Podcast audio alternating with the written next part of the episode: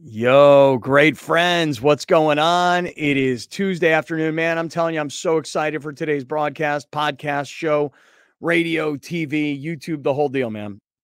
Let me start off by saying, first and foremost, thanks to everybody. Alex, I don't know if you saw this yesterday or not. We had a lot of people yesterday immediately, and this is the beauty of the Great Friends Network. Everybody wanted to come out and support our brand new sponsor, Blenders. Okay. These are the blenders sunglasses I wear every day. Okay. These are the ones I wear to drive, walk around, chill, whatever. I love these sunglasses. Here's why because sunglasses should not cost hundreds of dollars. Okay. That's first and foremost. Uh, the second reason is they're fashionable, they look great. Hey, if they break or you scratch them or you lose them, guess what? You didn't spend two, three hundred dollars for a pair of sunglasses. These, I love these right here because they've got that aviator look, but they've got this kind of cool blue sort of a lens. I love these right here. Uh, Alex, what are you uh, what are you rocking? I know you just got some new ones. Yeah, I got the uh the Romeos that I need to go get real quick Okay. because I was wearing them yesterday, so I don't have Mhm. them in front of me. Okay. Well, um, I love these sunglasses because they're just, first of all, I love lo- supporting a local company. And the fact that last year these guys did this deal with Deion, it just blew my mind. Today, Chase Fisher, who is the founder of Blenders, is going to come join us. I've been wearing these indoors. I know everybody thinks it's goofy when you wear glasses indoors. I only wear these indoors because when I'm at LA, um, when like I am today, um, this the lighting in the studio, the main air studio, is so bright that I can't even see a freaking thing. So I wear these indoors. I love these blenders. And now, if you love them too, or if you've never used them, 20% off. You go to blenderseyewear.com. You can use the QR code right there. Go to blenderseyewear.com. You save 20% by using our promo code Kaplan. And today we're going to meet Chase Fisher. We're going to hear his story, how he started this company as a student at San Diego State, and uh, and how this company did the deal with Coach Prime. It's going to be awesome. Stick around. Hey, let me thank some other great partners. One, Seven Mile Casino, sevenmilecasino.com. They are seven minutes south of downtown San Diego. So they've got the best location. Parking is easy. Obviously, it's free. You don't have to walk six miles to get into the casino. When you get there, you're not looking at a concert venue, a massive buffet. Um, you're not looking at a wannabe pool scene like it's Vegas. You're just there to play blackjack, poker, other table games, and eat great food. Sammy's Restaurant and Bar. Need I say more? Seven minutes south of downtown San Diego. So the best location, great food, awesome gaming, right there in Chula Vista on Bay Boulevard. Seven Mile Casino, sevenmilecasino.com, and the QR code is right here. These guys, Athletic Greens, we have doubled our sales eh, from Athletic Greens. So from December to January, we doubled our sales.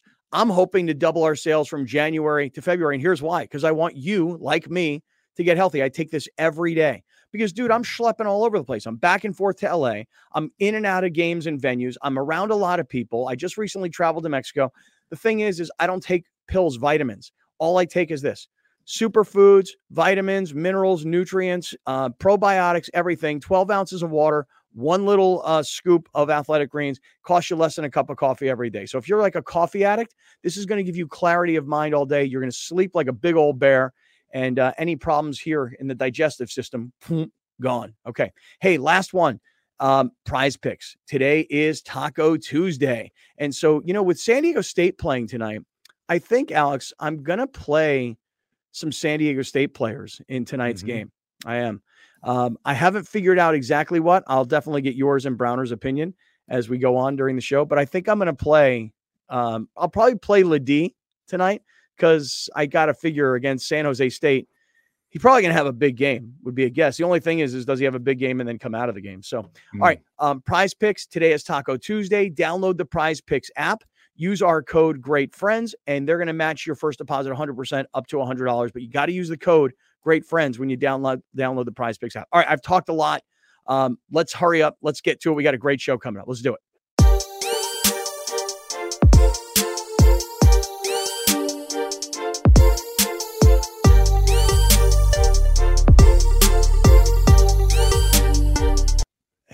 Hey, great friends, what's going on? It is Tuesday afternoon. It's Kaplan and crew with Grande and the Brown Man. We come to you from the Seven Mile Casino Studios, sevenmilecasino.com. Hey, that's the place to be, man. telling you right now, if you want to play blackjack or poker or other table games, Seven Mile Casino is the place to be. If you want to have the best Kung Pao chicken of your life, Sammy's Restaurant and Bar has it. I don't know why, man. They're a pizza salad place. They happen to have the best Kung Pao chicken on planet Earth.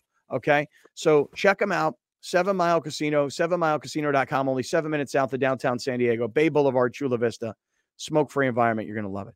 All right. Look, we're just getting onto the airwaves of 1090. We're just getting onto TV tonight, Cox YurView, Channel 4 San Diego, and beyond. Worldwide on YouTube, and all over the place on your time on all the different audio podcast platforms. Guys, I'm really, really psyched about today's show for uh, a couple of reasons. One, we are all going to meet today Chase Fisher, who is the founder of Blenders Eyewear, San Diego based company with international reach. That last year, when they did that deal with Coach Prime, me and Browner about lost our minds. I did everything I could do to chase down Chase Fisher, including incorporating the Great Friends Network and our boy Ryan, who helped me out. Okay. And um, and today everybody's gonna have a chance to meet Chase. And by the way, thank you to everybody that yesterday was like, wait, blenders. I know blenders. I can walk into the store in Encinitas. I can walk into the store in PB. But if I buy through you guys, I'm saving 20% by using the promo code Kaplan. Yeah. Thanks to everybody. And by the way, send me your orders, send me your receipts. I like to get them. I like to know that you guys are buying. So thank you for that. Second reason I'm really pumped about today's show is we're going to go in a completely different direction today. We're going to talk to a gentleman named Wayne Kimmel. Wayne Kimmel is the founder of an organization called 76 Capital. And these guys are investors in all kinds of stuff in sports, mostly in like sports gambling, but sports technology. And here's my thought. And Browner and I were having this conversation last week.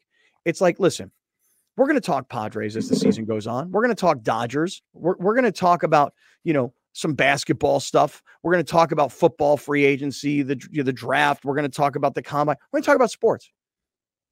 But you know what? If you want to hear Padres all day long, you got plenty of other places around town to go do that. All right. So we're going to change the game a little bit here uh, as we get out of football season and move into the rest of the year. And we're going to start talking about some stuff that I think you guys are going to find really, really, really interesting and useful. It's just going to be a little bit out of the norm. Okay. That's all I'm trying to say. Grande, Brown Man, excited for today's show. Good afternoon, gentlemen. Grande, how we feeling today? I'm doing fantastic. How are you? Doing great. Um, you rocked those new blenders yesterday? All day. All day, All every day. day. It wasn't yeah. even sunny. It wasn't even sunny, and I was wearing them. Yeah. it wasn't even sunny. Now I took the dog to the dog park. Man, I was getting all the looks. You know, I was like, Mario, better be careful, man. These new sunglasses getting looks over here. Really? Looking like a freaking stud, man. Really? Chicks are digging yeah. you, huh? Well, don't matter. What chicks, don't matter? People were just looking, man. People. Oh, not just chicks, people. people. Yeah, mm-hmm. people. Dogs were like, damn, dog, look at this dog. you know what I'm saying? you mean to tell me the dogs were saying, damn dog, look at this yeah. dog? Yeah. Yeah. Look at that big dog go. Yeah. Sunglasses. Yeah. Right. Got them new blenders. Oh, I'm doing great, man. Doing great. Yeah. Big second day back from vacation is second day back from vacation is harder than first day back. Yeah. Yeah. Yeah. I, you yeah. know what's hard about vacation if you if you take vacation and you know you guys know, I mean, um, I have a hard time taking vacation. I get guilty about taking vacations. But last time I did, which was just, just about a week ago, off. I I have a hard time doing it. But I last time I was like, screw it, I'm doing it. I don't care. Um, it's kind of like um, you leave, you go on vacation, you spend somewhat freely. I'm going to say somewhat freely. Okay. Mm-hmm. And then you come back from vacation, you have to rediscipline yourself like, yo, bro, I'm not on vacation anymore. Mm-hmm. you know, like mm-hmm. tone it back just a little bit. Why don't you? So mm-hmm. I find that to be hard. What about you? Why is day two harder? The routine, getting back into the routine. There was like this level of excitement to get back to work yesterday, get back on with you guys, uh, you know, spend the time with the boys, doing that kind of thing. But then today, you know, that alarm goes off at 6 a.m. again. You know, the, the routine of the dog in the morning, the the the, the breakfast, everything is just is like, okay, get back into it, get back into it. So it's just rebuilding the brain. You know, you get eight, nine days off, whatever it was, not doing anything, not even hearing an alarm. Mm-hmm. And now I'm back to hearing an alarm, and it's just a little just a little like jarring for a second. But I'm, how good. About, I'm good. How about when my first text comes in about 6:15, you're like, "Oh, this pain in my balls." Yeah, that's whatever though. Like I'm used to those. But I did a good job. Give me a little bit of credit. I did a good job when you were on vacation. Mm-hmm. I left you alone. and I don't usually leave you alone on vacation. I'm usually like, oh, we got a problem. Mhm. Hey, we need help. Browner crushed it. yeah, Okay. And and I just was like, leave this kid alone. This yeah, kid it was great. Only off. got only got one call from New York once, and I, I text Browner. He handled it right away. It was easy. Yeah, Yeah. you guys killed it. Yeah. Yeah, we did. telling you right now, I- Browner. that means I could take more vacation. hey Brown, yesterday being Monday, I swear to you, just the little mention of uh, yet again of the tipping issue, more people hitting me up yesterday that they are on Team Browner and That's people right. are people are on Mhm. Team Browner, the no tip team. And I, That's I'm right. I have tip guilt. So when they turn that little iPad around, they go 18, 20, 22%. What are you going to do for that salad that we just gave you that was prepackaged that we didn't have to do anything for? You're just tipping me because I'm sitting here. I'm I'm honestly, I'm about to go team no tip. Browner, this is how I know I'm also back. I got a DM from our boy on Instagram. awesome 1090 from 5 to 6 p.m. Talked about tipping, talked about Barbie, promoted a long time about Scotch charities, talked about sunglasses, turned it off to watch Oprah. Shout out to our number one fan, Who dat? What's his name? John. Hey John. Um, Fa- uh, Get ready, I mean, brother. look, uh, listen, listen, hold on, hold on, hold on, fam. You turned it off to watch Oprah, bro. She ain't talking no sports. Just, just so we're clear. no, he Just no, so he's just he, he's just talking. He, he likes things other than sports. So he. By the way, where channel is Oprah on? I don't know. Is Oprah still the on? O network, the O network. She got her own network, bro. Really? The O Does she network. do like a talk show? Still? I don't. It's, it's more like an interview, like more like sit downs. She don't. Really? She don't do like, a Barbara panel, like- Walters. Yeah, yeah, yeah, yeah. She upgraded now. She only talked Really? to a big name, big. Does she have headline. does she have Charles Barkley co-hosting with her too? No, her girlfriend do that. Okay. All right. Hey, John, um, I don't know what to tell you, brother. I'll tell you right now. And this is what I said at the beginning of the show. Bro, I turned on Darren Smith yesterday. Okay. And I love Darren. And I, I, you know, listen, I'm a Darren Smith supporter. I turned Darren on on the radio yesterday, and Darren was doing what he does. He's balls deep into the Padres, you know, and I'm going to be following the Padres too. I said it last week. I'm more interested in this baseball season than ever before. Not excited per se, interested. I'm curious about how Bob Melvin is going to leave the Padres, go home to the San Francisco Giants, and how the Giants are going to do. I'm interested in how the Arizona Diamondbacks, who won the National League last year and went to the World Series, how they're going to do in a division where now Ohtani has moved into town and the Dodgers are have been the best team in the division for the last 15 years. How much better are they going to be? And then where do the Padres fit into all of this? I'm interested, very interested, and we will talk about it as the year goes on. But I'll tell you right now, bro. Um, I turned on Darren yesterday, and like I said, he's deep, deep, deep into Padre details. You could turn on uh, the- Padres radio station, and it's all they talk about all day long. If you want it, I promise you, it's there for you, and I invite you. Go. It totally cool. But you see, we have to be different. We have to differentiate, and that's what we're going to do. So that's called evolution, Jack. You understand? Or we don't have to do an exercise in nothingness because it's the season to do so. And I think that's what it like. What ha- what has happened in spring training that requires more than a segment so far? Nothing. Nothing. Well, well, maybe Alex could could show you the the latest news from from the Padres right now. Here you go. You want it? Here. You you want you want hardcore? Okay, full screen. There you go. Joe Musgrove yesterday. Didn't you guys say yesterday that you were going to place a prize pick on like Musgrove? Could he runs allowed?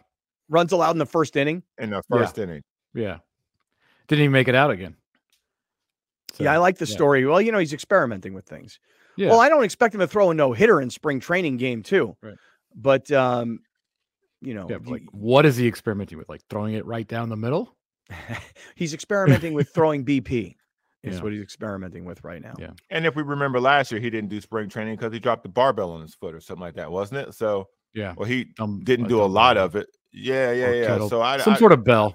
Yeah, right. right. He dropped the Dumbbell, some form of a cowbell, bell, barbell. That'll You? Philadelphia Yeah. Freedom Bell, so, Whatever. whatever, it was. Yeah. He dropped one of them Yeah. bells on his foot. So Mhm. I, I, I, look, I, I've been around sports long enough, and Scott, you can double both of us. This is irrelevant. All of it's irrelevant. All of it is irrelevant. So let's get to game one. Unless there's an injury, like he drops another kettlebell on his foot, or one of these guys who is going to play. If if there's an announcement that Manny Machado's rehab has been pushed back a month, That's news.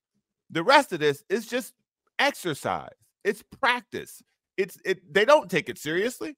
So I mean, there's no. They're not making any trades. They're not signing anybody of note. Well, that's interesting like, because yesterday I got a uh, message from a longtime great friend who's super engaged in the show, and he was saying to me, "Don't be surprised if the Padres re-sign Blake Snell because we had a whole conversation yesterday about what's going to happen to Blake Snell and the difference between Cody Bellinger, a Scott Boras client who's sitting on the bench waiting for somebody to sign him. He signed with the Chicago Cubs, the team he was with. And mm-hmm. really, the way I read it, it's kind of like a one year contract that could be a yep. three year contract. You know, yep. it's a one year, it might be a two year, it might ultimately be a three year, but really, it's just a one year deal. Okay. Um, for Blake Snell, we talked about this yesterday. There was a report uh, in USA Today about Blake Snell possibly going to the Angels. And we had a whole discussion about what does that mean if you take the job with the right. Angels? If you take the Angels money, what does that exactly mean? Because you haven't but, taken the Yankees money. There you go. That's the important part. If you right. take the Angels money and not the Yankees money, what does that say about you? And I had a longtime great friend hit me up yesterday and we went back and forth and he was like, bro, um, don't be surprised if the Padres re-sign Blake Snell. And I said, man, um, maybe you know something I don't know. With what but, money? But here's what I know: they were borrowing money at the end of last year to pay the salaries that they they they signed a year ago. So unless you know something that I don't know, I will be very very surprised if the Padres. Can I ask both Snell. of you a question from a, the same topic, different question, angle? Question. Do you want the Padres to oh, sign Blake question. Snell? Uh, because I'm looking at center field and I'm looking at left field. I'm like, okay, I'm kind of intrigued by Jackson Merrill, but I'd exactly. much rather ha- I'd much rather spend 20 million somewhere else if that's the, what's going to cost you. No, like no, no, you no. you you brought in you brought in a giant package of pitchers for Juan Soto. It's time to see what they got, man. These weren't guys that are in double A, single like one of the right. dudes was. This is this is like three dudes that were playing pitching for the Yankees last year. So you got to see what they got. I'd rather go spend money. Do you want to see Jurickson Profar every single day in left field? I don't. See, Not at this point. This is, like this, this is where I would. This is where I will go in a different direction on that question. You want Blake Snell back because if you bring Blake Snell back, he's your ace. He's your number one picture. You want to return a guy who won the Cy Young for you that gives you a a a, a, a person back in that clubhouse of good energy.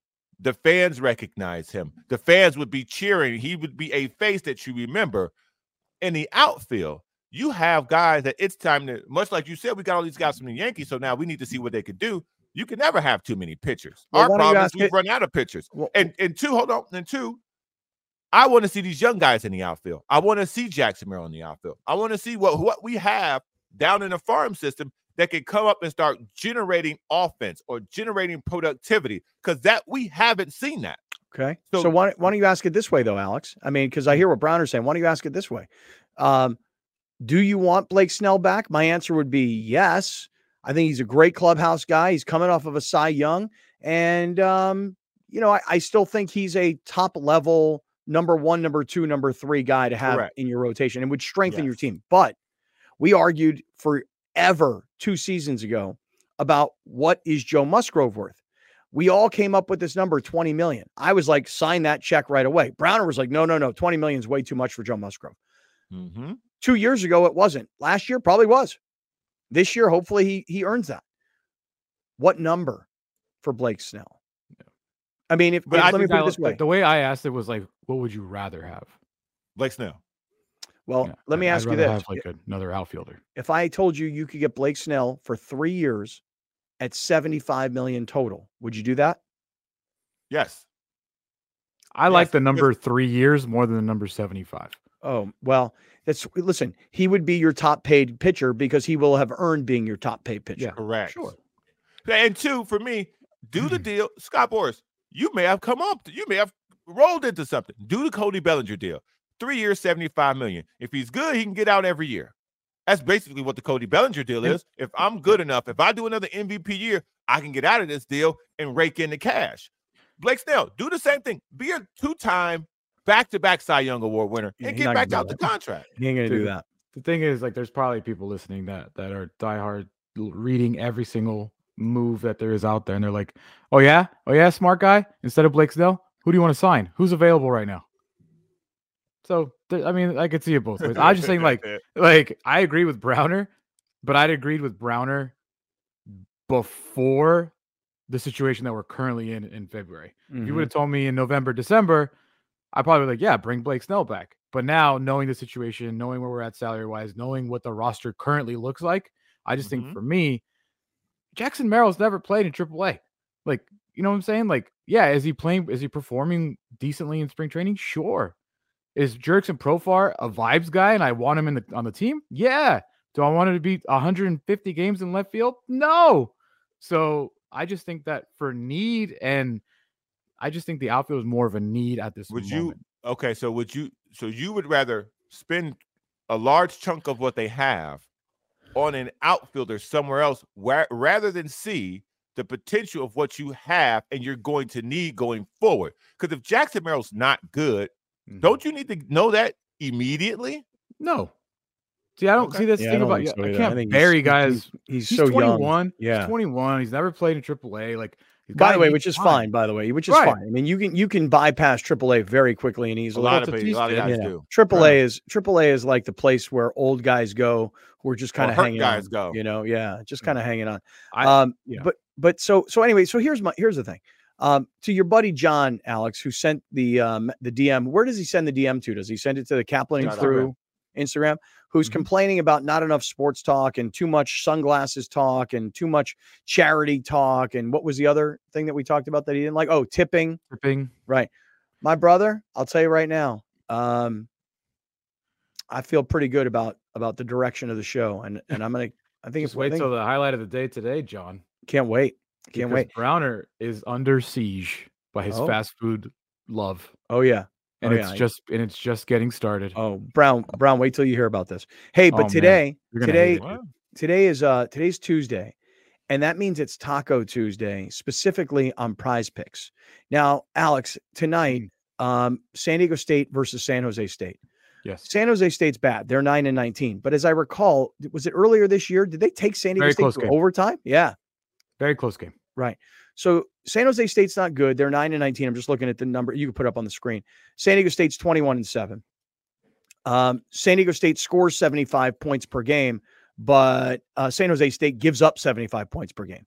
San Diego State tonight is going to score like 85 points, I would think, uh, against the San Jose State team. So, so here's my question tonight. Yes. I'm looking at. Uh, I got to make a play on Prize Picks. Okay. Okay. Jaden LeDee tonight 20.5 points. This is Taco Tuesday. Mm-hmm. 25 or 20.5 points for LeDee. What do you think about that, Brown? Uh, you know what? He gonna get his points. I would say that's a good bet. Okay. Um, I'm thinking about taking that and putting it together because he's got points, rebounds, and assists 29.5. So I'm thinking Ooh. about, yeah, I know that's kind of a nice play too, but I'm thinking about mm-hmm. taking that. Okay. And then I'm going to go to the popular section which is like the very front of of uh of prize picks today they're giving you an 18% discount on donovan mitchell. So donovan mitchell tonight playing against dallas they're giving you an 18% discount for 21 and a half points on donovan mitchell tonight. Mm-hmm. so if i put donovan mitchell together with jaden ledee now all of a sudden now i got myself a play. What do you think about that? I like it alex I like it LeDee he doesn't love tonight? It. He doesn't love it. He doesn't. He doesn't seem to love it, which I like that he doesn't love it. mm-hmm. uh, what do you think? Last time I said it. Last time I said LeDee was a lock against a bad team. He didn't do much because he didn't have to do much. So yeah, I would mm-hmm. say that concerns me. I like right. like I'm looking like at a Micah Parrish at nine and a half. Some uh, some other perimeter guys that I think might might need some more point. Darrion Trammell. Mm-hmm. I might. I think I'd rather put my money there today. Okay. Okay. Yeah. Mm, interesting. I like the idea. Listen, it, but it is Taco Tuesday on Prize Picks. Download the Prize Picks app and use our code Great Friends, and you're going to get a first deposit match 100% up to $100. Does that make sense? You put in 100, they put in 100, you put in 50, they put in 50, but it's only on the first deposit. Then, if you need to put in a little bit more, you can use Apple Pay on your phone to make further deposits. But that Donovan Mitchell 18% discount, I mean, to me, they're giving it to us. What do you think about that tonight, Brown? Yeah, well, yeah, they're they need they're playing well and they're trying to jockey for playoff position. So I definitely think Donovan Mitchell is gonna get them points tonight. The NBA, it's very easy to score in the NBA right now. Okay, Alex, give me who who you like uh, for San Diego State. Who who's uh, the perimeter? You say Parrish, uh, Give me Michael Trammell. Parrish, Give me Trammell. Trammell. Mm-hmm. Okay, all right, Yeah. I'm going to play it.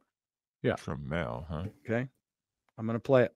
I am. All right. Stick around. We're just getting going. Chase Fisher, the founder of Blenders, will talk to us and tell us his story next.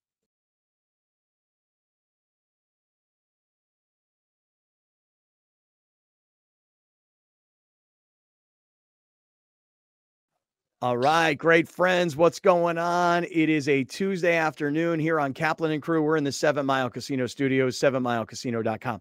For everybody that is listening on 1090, on radio, terrestrial, driving around in your car, old school radio, whether you're in San Diego, Orange County, LA, Santa Barbara, or beyond, we're glad all you guys are here listening on radio. TV viewers tonight, Channel 4 San Diego, all the way up to Channel 4 in Santa Barbara. We're happy everybody's here watching the show on TV at night. YouTubers worldwide, audio podcasters on your own time. Everybody who's watching and listening, happy you guys are here on a Tuesday afternoon. Grande, Brown Man, I know we spent a lot of time yesterday talking about how excited we were about this new partnership with Blenders Eyewear. And I told the story of having to chase down Chase Fisher to finally, finally get him involved in the show. And here's an opportunity for all of us today to meet the founder of Blenders Eyewear, a San Diego based company with international reach. And I lost my mind last year when they got in bed with Coach Prime. So, Grande, Brown Man, here is Chase Fisher for the first time of many times on Kaplan and Crew. What do you say, Chase? Wow, quite the intro. Jeez. Um, no, I'm excited to be here, man. You know, super excited. And uh, yeah, just looking forward to a good partnership, sharing the story, and representing San Diego loud and proud. Yeah, right on. Well, start us off with that. Um, take us back to what year it is. You're at San Diego State, and uh, tell this everybody who's listening and watching kind of how blenders came to be. Definitely. So if I zoom back, you know, to 20, 2010, right? I was at San Diego State in 2006 and I graduated in 2010. And like most college students, you don't know what you're going to do post graduation. You kind of get hit with reality and you're like, like, what am I going to do? And I didn't really know what I wanted to do, you know? And so um, I went to what I knew, and that was surf lessons. So I was a surf coach at the time. And, uh, you know, I was really into music. San Diego had a really active and fun lifestyle. Um, you know, music inspired. And one night I was going to see one of my favorite DJs at a nightclub downtown. And I popped into Target, and the first thing I saw was a pair of neon green sunglasses. I bought the sunglasses. I wore them to the club, and everybody in the club was coming up to me asking about my shades. Chase, those are sick. Where'd you get them? Let me try them on. And all this attention and buzz around my five dollar shades. And you know, I went home that night and kind of sat with the hype, and I was like, damn, like there was a lot of attention around my sunglasses. And at the time, I was a surf coach, right? So I was spending all my time at the beach giving surf lessons, and just in between lessons, I was noticing a big gap in the market of high d- designer fashion style sunglasses and the low beach end knockoffs that I was wearing. You know, I was a college student, I was making very little money, I couldn't afford nice shades. And so I saw a gap in the market, not only to create like a unique brand, but something that really resonated with the community of San Diego. Um, because there just wasn't anything at that point, you know. So I knocked on my roommate's door and I was like, Hey dude, can I borrow two thousand bucks? And he goes, What for? And I was like, I want to start a sunglass company. He goes, You're crazy, but here you go. And so he wrote me a check for two thousand bucks, and uh, you know, I jumped into the deep end of the pool, and I showed up to San Diego State on Entrepreneur Day.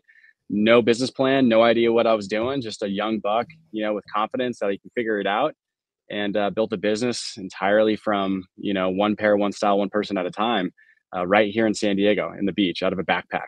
Um, and so, uh, yeah, that's kind of how we all started. Alex, Who So, this, who this real- room? Hold on, wait. Okay, who hold this on, hold on, room hold is? on. Time out, time out, time out. Oh, wait hold a on. First of minute, all, wait Alex, a what year minute. were you? I what years were literally- you at San Diego State. I'm I curious. literally was going to ask Chase. We were So there at the I, exact uh, same time, dude. I was there Oh, no way. 06, 09. Yep. Oh, damn, yeah, I was there uh, Yeah. 2006 through 2010. Yep. Yep. Wow. And what did you study? We might have been in a class together. Oh man, that, would- that would have been insane. Uh, I did communications, so business Right. without the math. Yeah, same. We were probably in classes together. Dude, that's awesome, man. Small world.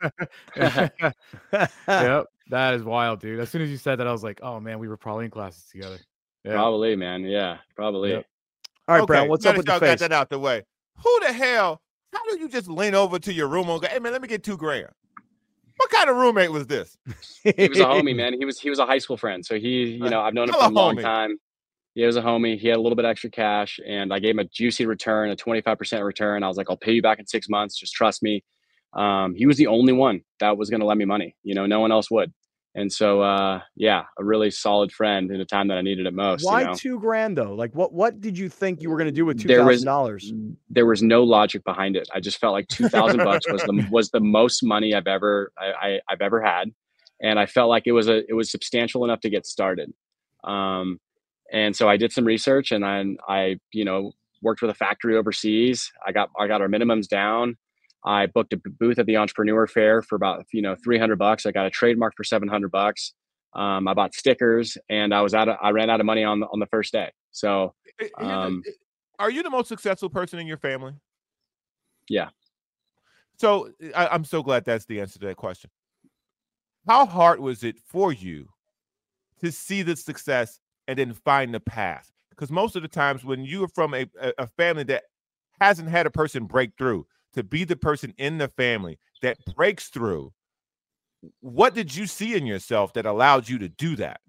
Well, you know, it's funny. I mean, my dad was an entrepreneur back back in the '90s. You know, he started a trademark business with the movie Jerry Maguire. There was a famous slogan called "Show me the money," Mhm. and my dad actually was the first to trademark that slogan, and that became a hit slogan in the movie. And so he actually sold that trademark to TriStar Pictures, who produced the movie, and has been doing trademarks for 25 years ever since. And so there was something that I saw in him at an early age, you know, that you could be successful by part like paving your own path, right? And on the flip side, I got the discipline and the community and and and the mannerisms and you know all those things from my mom. So at a young age, I, I did see some things in my parents that I potentially could leverage in, in the future, right? Um, and so I knew that there was a possibility. And I also hung out with a lot of successful friends in college. I built a very successful network of friends that have built businesses before me that inspired me, you know, and sometimes you don't know it's possible until you see your friends do it before you. So that was a helpful, helpful as well. But everything was learned on my own. You know, you gotta you gotta jump Yeah. in and figure it out.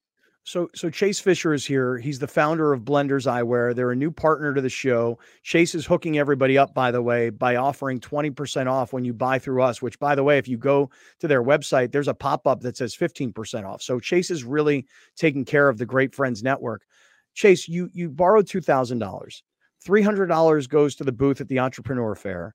A $700 goes to the trademark you buy some stickers, you run out of money, the $2,000 on the first day. But my question is, do you even have product at that point? Yep.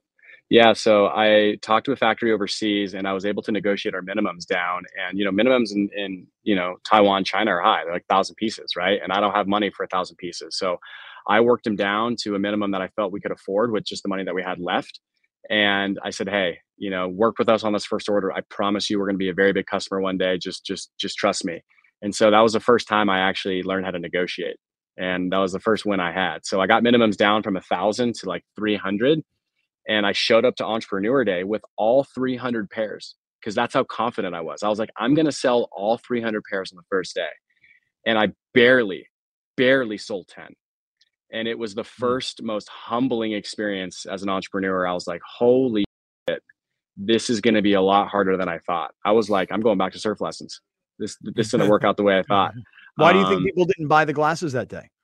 it just look i just you know you're you're it's i'm doing something for the first time. Why should i hit it out of the park right? Mhm. anytime you do something for the first time you got to learn how to suck. You got to learn how to build yourself up. When it was on it was good. I, did you did you have that that min- that business model in your mind like mid-price sunglasses but still stylish local surf style that that was the brand from the beginning yeah it was it was like mid-tier price sunglasses right? In a niche that we knew was was need was needed you know and we really validated that niche through a facebook group you know? We had like 1500 fans before even selling a product before even having a product that we would send out designs and people were like holy shit these are cool where can i buy them and so that was our way of kind of validating you know our our kind of idea um, and then taking that idea into the real world on, on the first day was was humiliating man it was the most humbling experience of my life Um, it. okay, we're talking. Can you just explain that because I think a lot of people who are listening who have business ideas are like, wait a second, a Facebook group. How did you how did you build an audience before you had a sale? Yeah. So I mean, for for us, right, you got to lean into feedback now, right? We we live in a social digital age where you got to learn what people want. You got to know what people want, you know. And for us to understand that was building a Facebook group and inviting all of our friends, all of our family, all the people that I met in school to this Facebook group to get their get their insight on does this idea resonate with the community? And we built we we would design mock-ups and we would send them out to the group and we get 100 likes and comments up the wazoo about where can we buy them how much they cost when are they coming out and we had no idea about manufacturing at that point and so when it actually came to making the product it took us a lot longer than we anticipated but that was our way of validating that this is a good idea or that this idea should work wow wow that's so cool man so um where do you you know like you've probably heard the story of like phil knight right? He's selling Nikes out of the back of his trunk. He's going to track competitions and he's selling sneakers out of the back of his trunk. You've got killer brick and mortar stores now, but in the early days, where were you selling blenders? Yeah, so I mean, it was it was grassroots, man. I mean, I was selling shades out of my backpack on the beach in between surf lessons. I was selling shades at pool parties. I was selling shades at music festivals. I was selling shades at surf contests, street fairs, you name it. It was me pounding the pavement you know, and just getting myself out there, learning the necessary skills on how to market, how to sell, how to how to build relationships with people. Um, and it was it was one at a time, truly, you know. Um, San Diego has a lot of like a lot of action, so there's a big you know outdoor lifestyle here, and um, I just had to get out into the world and meet new people. Um, and then when social media kind of came about, Instagram started gaining popularity. We started to take those tactics from grassroots to, to Instagram, and that's when the visual identity of the brand started to take shape. And we started to network with photographers and influencers and you know get the product in the right hands and then that's when the like that's when the identity of blender started started to kind of like take take shape online um, and customers things like that so oftentimes failure usually shapes a person's success or shapes a person's drive that teaches a person to overcome things but let's talk about the success of it how do you know not to over expand how do how do you know how to see the market the corner before it comes. Where where does that come from? Because like you said, you've got some brick and mortars now. You've come you've come a long way from selling 10 sunglasses at the at the fair, basically. How do you judge how fast to kind of expand what you're doing? Yeah, I mean, I've I've always been a big believer in being a category of one, right? You got to be great at one thing before you can expand into other things. And, you know, this is from experience too, right? I mean, we got a little overly overly confident at the beginning, about a year and a half, 2 years in. We're like, "Okay, let's we're kind of getting a little bit of traction. Let's make some t-shirts and some hats." So we started making a bunch of hats. We started making a bunch of t-shirts. We put a bunch of money into apparel. And it was a total total flop and it was a total flop because we didn't validate ourselves and build the credibility and the trust with sunglasses as a core product. And so we learned from that mistake that like okay we got to go back to what we of what we need to be best best in the world at right? We need to be best in the world at our core and that core is sunglasses. And so before we can expand into other products we need to be very well known and trusted with our number one product. So experience man you know you got to fall on your face to understand kind of like what what what works what doesn't well, just to that end, um, sunglasses are one thing, but like for me, I go to the store in Encinitas. This is long before we had a chance to get to know you. And I was buying the goggles for skiing and snowboarding because I'll tell you truthfully, it was because A, they were priced right. And B, this is going to sound stupid, but the ease of getting one lens off to put another lens on because sometimes mm-hmm. it can be a complete pain in the ass. You know what I mean? To change out lenses. Yeah. So because it was easy to use and because it was priced right, everybody in my family now all of a sudden had blenders goggles on their ski helmets and their snowboarding helmets. How about changing? And I don't. I guess it's eyewear is eyewear, I suppose, but sunglasses to to goggles. Yeah. So that was another personal kind of like problem mine. I was tired of going up to the mountains and putting on my my dragons and my spies. You know, I was like, man, I own a sunglass company. I'm selling sunglasses. Why am I wearing spies? You know, and so we started to see a seasonality, you know, um, difficult, you know, uh, change, right? Even in San Diego, sunglasses are a very seasonal product. So winters were really hard, right? We'd see it, it's a bell curve. Like sunglasses would spike in spring and summer, and then fall, winter sales drop 30%. So we needed to look at a way to help offset the seasonality shift. And so again, went back to the Facebook group, surveyed our community and say, hey, do you snowboard? Do you ski? How many times a year do you go? If we made goggles, would you buy them? and we over 75% of our customer base already skied and already snowboarded. So we already had a customer base that would early adopters that would buy into it. And so in 2016, we made the shift and say, hey, we're going to go into snow. We're going to make goggles because our core community already does this, and we have we have the customer base for it. So um, again, I, it, it, it's it's the natural progression of the product, right? It's like we're not going to go from sunglasses to shoes, but sunglasses to goggles to prescription. Like the vision is for blenders is really to own the face, and that's that's the that's what we want to focus on. So we're talking to Chase Fisher. He's the founder of Blenders Eyewear. They're a new partner to the show. When you buy blenders through us and the QR code is on the screen, you save 20%. But Chase, we could talk all day about the history of the company and we will have yep. you back on to talk more. Would you explain because me and Browner lost our minds last year when you got the deal with Coach Prime. Can you mm-hmm. explain how Blenders, this San Diego based company, got this deal with at the time the hottest story going in the world of sports, not in college mm-hmm. football, in the world of sports. How did that happen? Man, yeah, that was unbelievable. Um, so in about two, 2000, 2022, you know, my dad was just sending me text messages and updates and all the news about Coach Prime. And this is before he was hired at Boulder, right? This was this was when he was at Jackson State, and he was like, Chase, you got to check out what Deion Sanders is doing. You got to check out Deion Sanders. You got to check out Deion Sanders. And it was to a point where it was pretty, it was getting annoying. I was like, Dad, I will. You know what I mean? And at this point, we were opening up our Santa Monica store, which is our biggest store, and our Red Bull deal was just about to take off. And I was like, okay, like I can't I can't take on another third Trojan horse at this point in time. It just feels irresponsible. So I'm gonna reach I'm gonna reach out and just plant the seed for next season, right? And uh, you know, it was the text that my dad sent. He goes, Chase, if you don't do this, somebody else will. And that's what really kind of stuck with me. So we reached out to his team. It just so happens that Deion was looking or he was in market for a sunglass deal and Blenders was on his radar, but he wanted it done in 2023 not 2024 and this was like april of last year. So we had to we had to go. We had to move quickly on it. Um, and so we just meshed really well with his team. We share the same vision and we jumped on it. And we got this thing to market literally at the first game. Like we squeezed through the doggy door to get this done at the nick of time. Um, and it was the most successful eyewear partnership probably ever released on social media uh, could be the greatest right place, right time moment on social media history. Um, truly lightning in a bottle and transformational for where we're going to take the brand now. Um, and it's always been something that I wanted to take the brand into. You know, I've always had a passion for college sports. I've always had a passion for the big three and working with bigger, bigger types of faces. So, uh, yeah, we jumped in, man, and it, it was it was huge.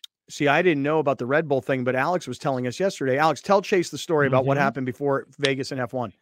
Yeah, so I ride a bike um, and so when I'm riding around, I'm always wearing. I've I already had a pair of blenders too, the like these gray one one lens goggles or whatever. Yeah. And yep. I follow Red Bull on Instagram, and I saw Blenders Red Bull partnership as I'm going to F1 in Vegas.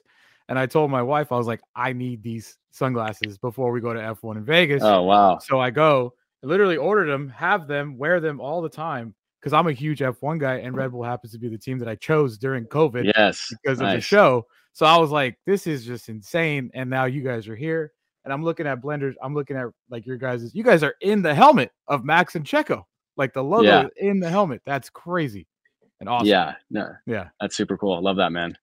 Yeah, it's it's an unbelievable thing. We we're now the three of us are all super proud. We're like, you know what? We're now in business with Prime we're now in business with Max Verstappen. Like we're we're like over the moon that that you yeah. a, a, local San Diego company would uh would partner up with us and we plan on selling a ton of blenders. Now, we're going to have you back, but I want to ask you I'm going to I'm going to kind of put you on the spot a little bit. Tell me this.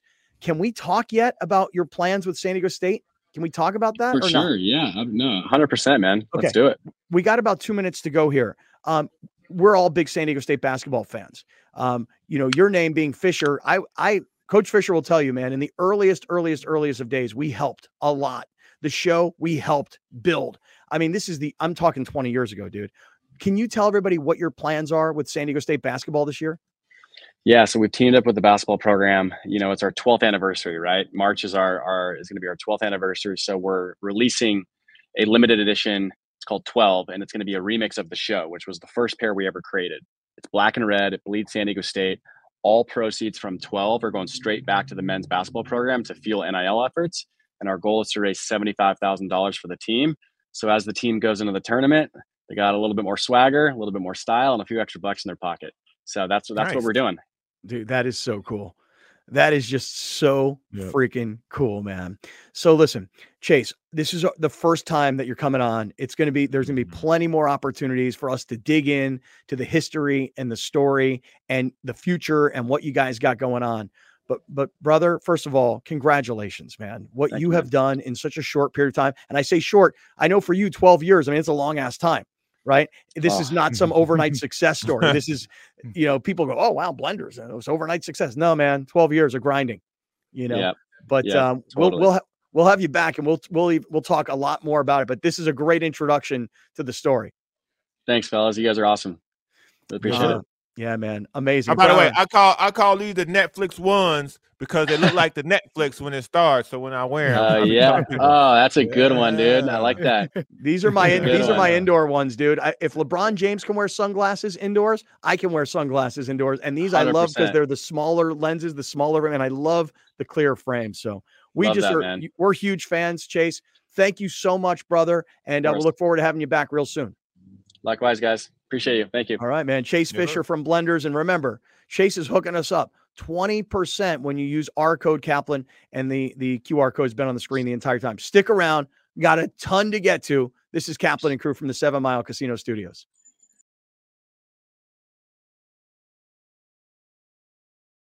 All right, great friends. Little, little halftime timeout here. Uh, first and foremost, let me mention our man, Gary Cooper, Mountain Trust Realty Services, 858 376 1299. Look, um, buying a house right now, very, very difficult. I think I told the story yesterday that my kids found a, an Instagram account that explains how much it takes to buy a house and how much money you have to earn. They used my old house, the house that I bought in 2002 and sold in 2016. That same house in Carmel Valley that I bought for $750,000 in 2002, they have it listed at $3 million right now in Carmel Valley. Think about that and and you have to make this was according to the calculations you have to make $770000 a year to buy a house like that to own a house like that. How many of you guys make $770000 a year? I don't okay? I'm just admit i don't.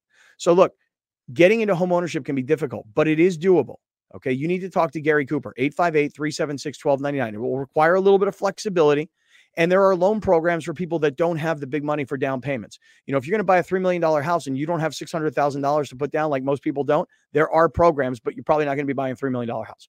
But home ownership is achievable. And by the way, that's how you begin the process of, of building wealth.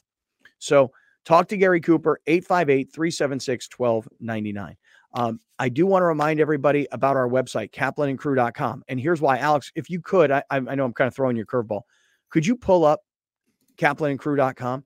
Um, the reason I'm asking you to do that is this. When you go to our website now, you're going to notice our new partner blenders. Now, obviously, we were just talking to Chase.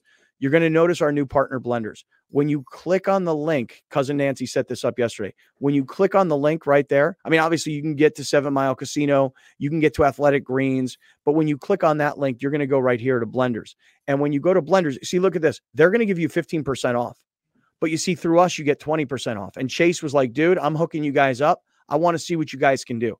So I know yesterday was day one, and a lot of people probably bought yesterday, but we got to keep this consistent because we want to keep these guys around. We want to support local and uh, and we want to keep them involved in our ecosystem. So go to our website, kaplanandcrew.com. All of our content is there. Our merch shop is there. Our sponsors are there. Our partners. So uh, lots of reasons to go visit our website, kaplanandcrew.com. And blenders, use our code Kaplan, you save 20%. Uh, let's get back to it.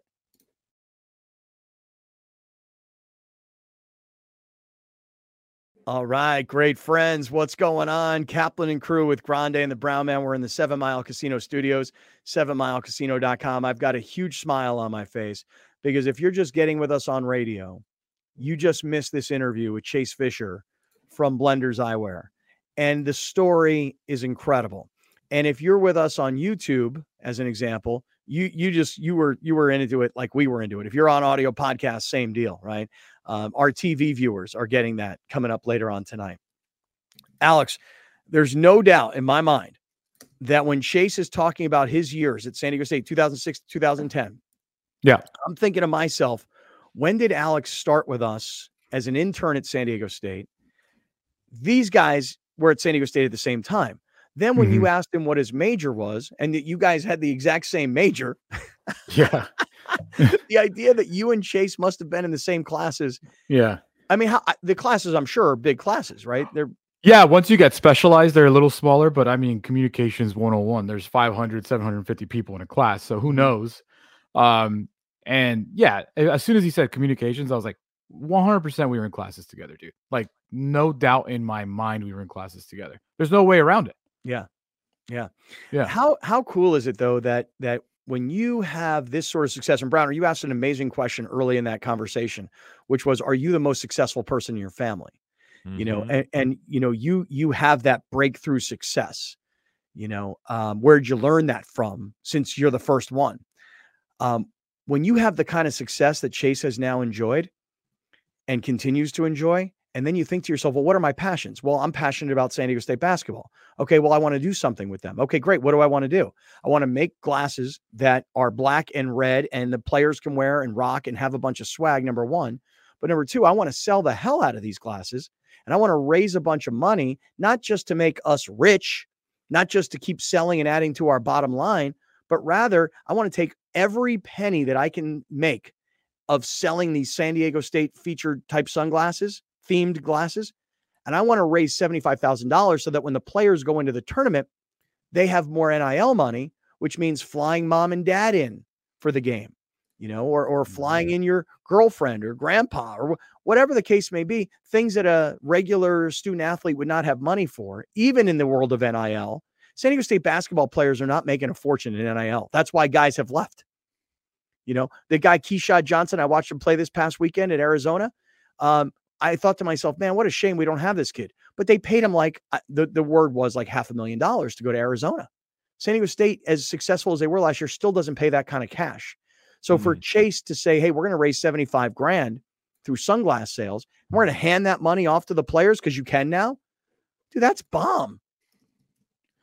Dude, it's exciting too. It's exciting because like these are the kinds of things that San Diego State needs. And listen, $75,000 in the grand scheme of NIL nowadays, not, you know, you know, it's not Caleb Williams, Dr. Pepper money, but at San Diego State, it makes a difference. yeah. You know what I mean? Like it makes a big difference at San Diego State for a program. You like it's just and it also like when you're a kid on campus, dude, and you got your own NIL sunglasses, you know what I mean? Like that just changes your perception too. And right. it's just so sick. It is. I can't wait to see him. I cannot wait to see him. It is yeah. super cool. And and you know what I love about it is here's a young guy who's not even 40 years old yet, who's been grinding for 12 years, who has, you know, found a niche in the market. Because here's again, if you go buy a pair of Ray-Bans for $200 and you lose them, you're pissed. Yeah. You know, if you go buy a, a pair of sunglasses in a sunglass hut in the mall and you break them, you're pissed if you buy a pair of blenders for 50 bucks, and by the way, you use our, our discount code for 20% off now, they're 40 bucks, you break them or lose them, go get another pair. Yeah.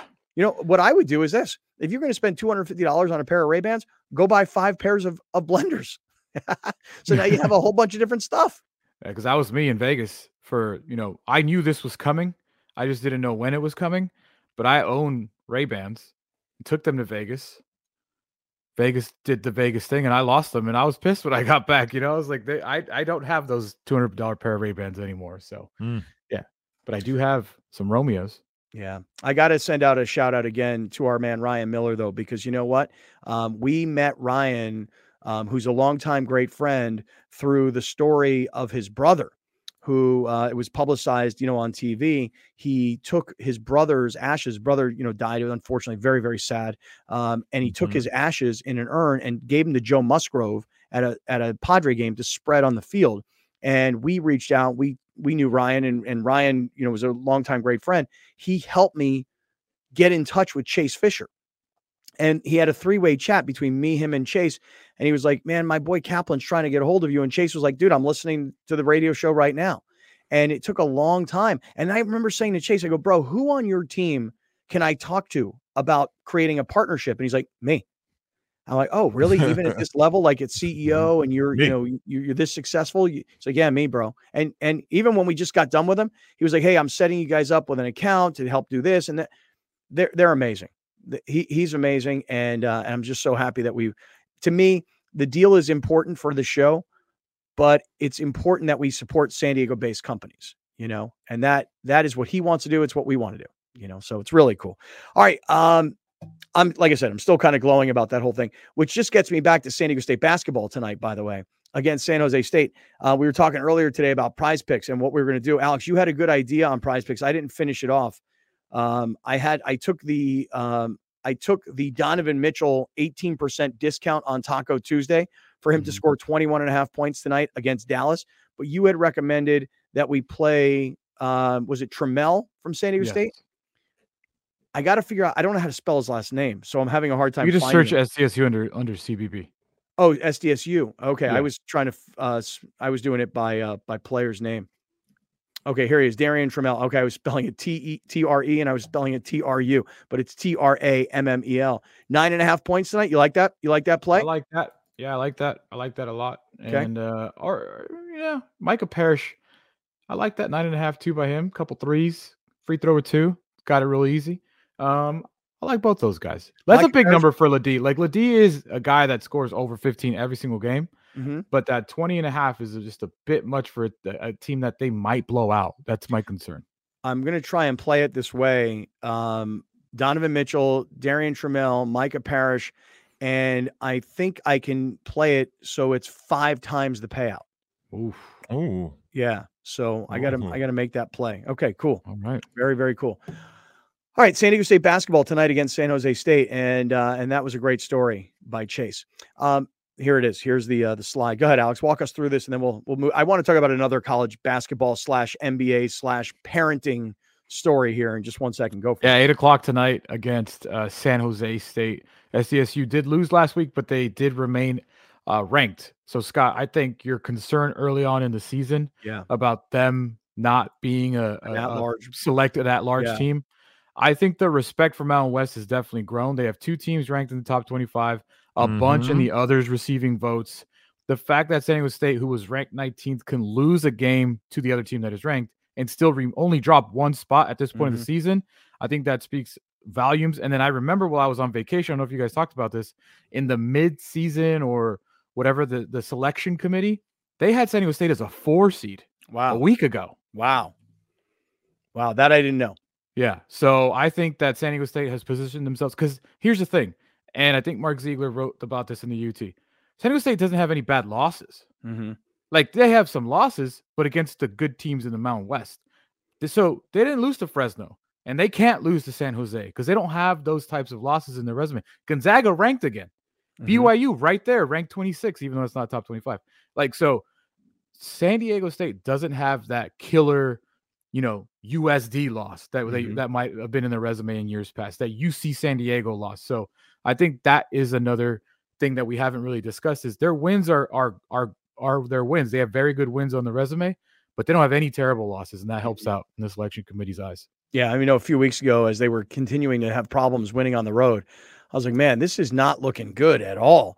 But uh, leave it to Brian Dutcher and his coaching staff, and you know, this experienced group of kids who played, you know, virtually, you know, not all of them, but a lot of them had, you know, this experience of last year of, you know, having to make that last second shot against FAU in the Final Four, and yeah, they got beat up by Connecticut, but um, but they made it that far.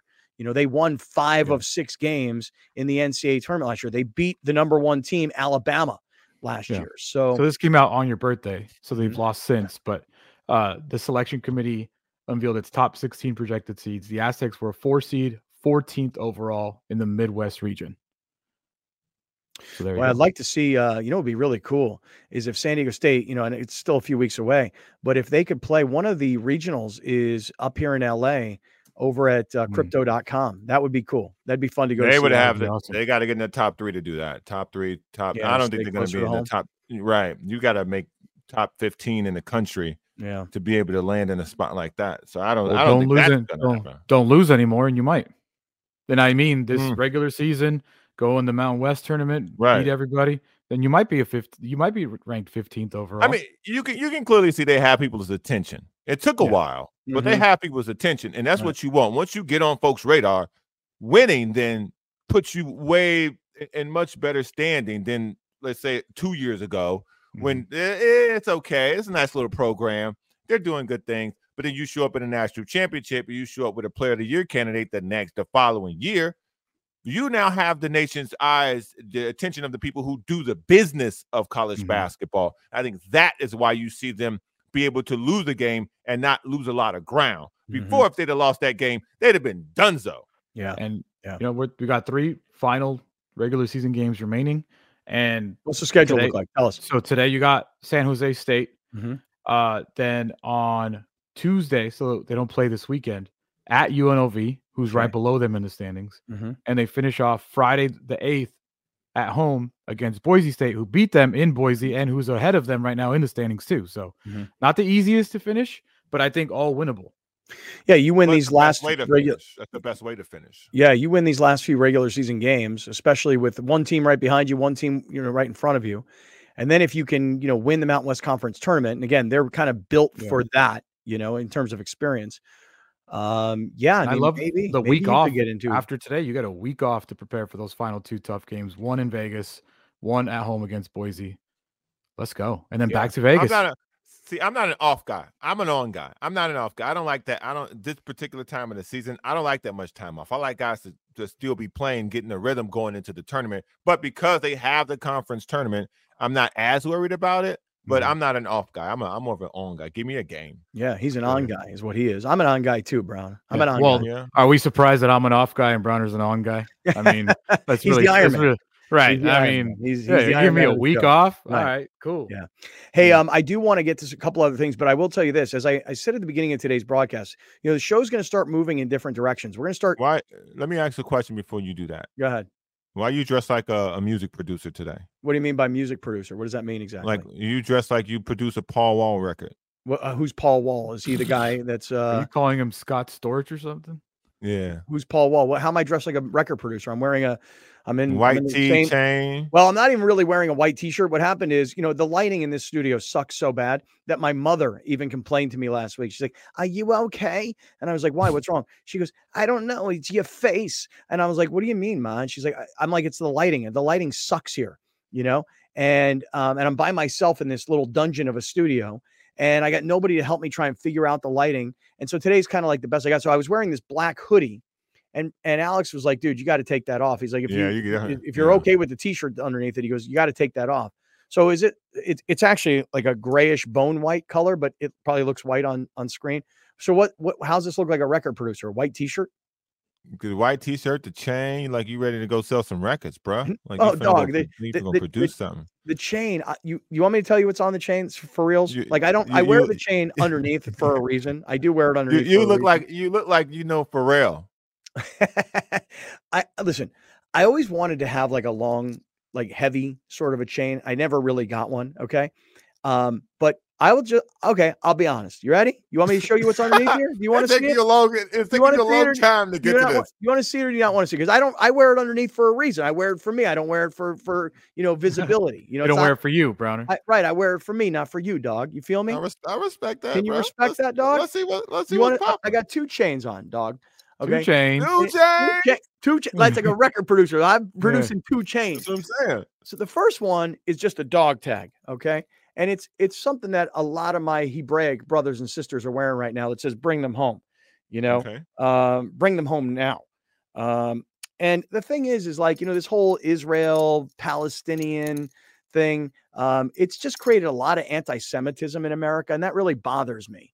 You know, Mhm. why wouldn't it? I mean, no different than the way racism bothers you, right? Right. So so bring them home now. I wear this this dog tag, you know, and and then you know I wear this uh star, this Jewish star, you know, because all my kids do, and so I wanted to. I want. I felt very disconnected, you know, and so I wanted to wear something and just you know I got like the silver version of a Mr. T Jewish starter set here. You feel me?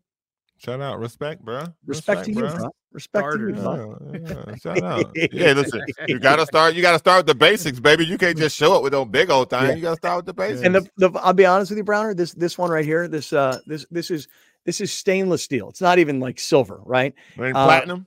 dude, it's not platinum, it's not silver, it's freaking stainless steel. I went th- two weeks ago to the jewelry district here in downtown LA, right? Yeah, you did. I did. walked I walked into the jewelry district. There's this one guy I know in the in the jewelry store in all these stores that sells silver. Everybody sells gold and everything else. One guy sells silver, right? So I walk in, I tell the guy what I'm kind of looking for, and he he finds this for me.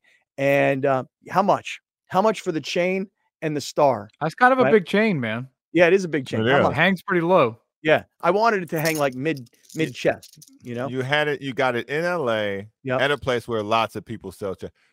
50 bucks. Okay. Yeah. All told, charm and chain, $30. Yeah. Yeah, that sounds about right. Made, and it didn't make your neck green, did it? No, Not it's yet. stainless steel. Okay. I, so I, I, take it off. I mean, I wear it like, yeah. you know, during the day. So I feel I'm glad you think I look like a record producer, dog. Two chains. Yeah, man, there you go. Now, You now know? when you throw your hands up like that, you're losing a lot of credibility. It's funny though. Like you. Rachel, Rachel kind of gives it like looks at it and she's like, "Oh my god, look at this thing." You know, like, like, it's no different than when my girl, my my daughter brings home her boyfriend. He's got this giant cross on his neck. Mhm. I'm like, bro, you you think maybe you take that off when you walk into my house? Put it under the shirt, you know, for Right. me. You know? Tuck that thing, bro. I, Yeah. I show up with this giant Jewish star. My girlfriend, she's like, "What the hell, man?" You know what I mean? hey, man. Pretty funny. Um, hey, listen, let's do this because coming up in the next segment, uh, we're going to talk to a Almost, gentleman. almost made a joke, but I passed on it. You did, huh? Yeah, I didn't know how it was gonna come out. Well, let's hear it. Is it funny? It's offensive. Okay, if well, he's if he's censoring himself, we that's just good. let that That's go. impressive. Yeah, yeah, That's yeah. impressive. yeah, That yeah. really is. That If really is. Browner's like, maybe I shouldn't say it, you Browner- probably shouldn't say it. Browner, use I'm the gonna text it. I'm gonna use, text it. use the joke this Saturday night at the Grand No. Comedy Club. Oh, you No. know what?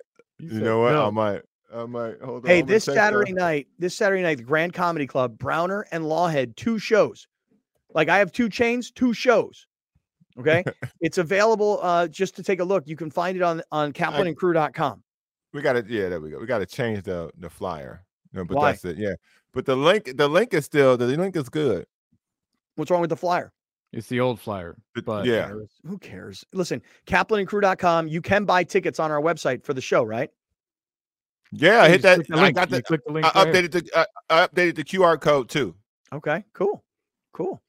Um, Saturday night. I hope you guys will join us. We're gonna we're gonna all be out there on Saturday Our night. Shout boy Lawhead shout and his that little poster he put out. I was like, all right, dog. Mhm. He got money his little, he got his like LA cap. I'm not gonna look at the camera kind of pose going. We've been hanging around Scott too long. show- no, I around- Look at this. You've been hanging around Scott too long, man. Oh hell Look yeah, our man. Look at our man, did see Jay. that. Been hanging around Jason Scott too long. and friends. He should have called it Lawhead and Crew. Mhm. this Saturday night, two shows, 6:30 and 8:30. So if you want to do the early show, cool. Um, I I suspect I'll probably be more the late show on on Saturday. Shout out. We'll give you- You get my Two text. You see my you see my text? I haven't looked at it yet. By the way, I also spoke to Captain Troy yesterday, and I think we've got a date now for the uh for the cruise. I what think you we- got? I don't want to announce it yet. Let me have let All me have a day to just make sure. Hey, look, can we get a highlight of the day? And because coming up in the next segment is a gentleman named Wayne Kimmel who's going to join us.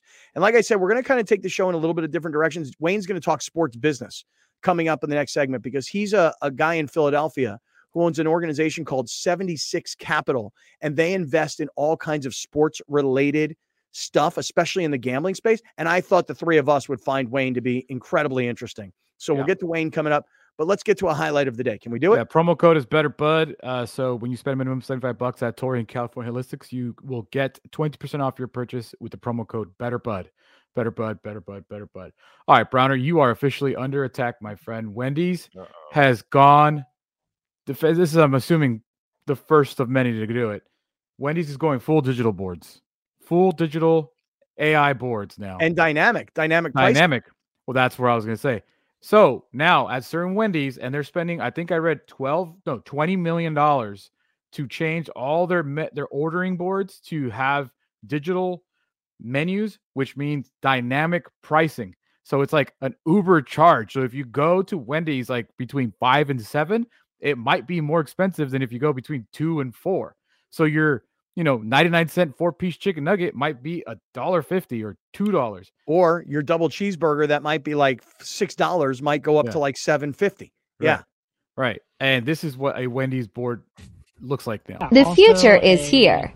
Large fry. Would you like anything else? That'll be it.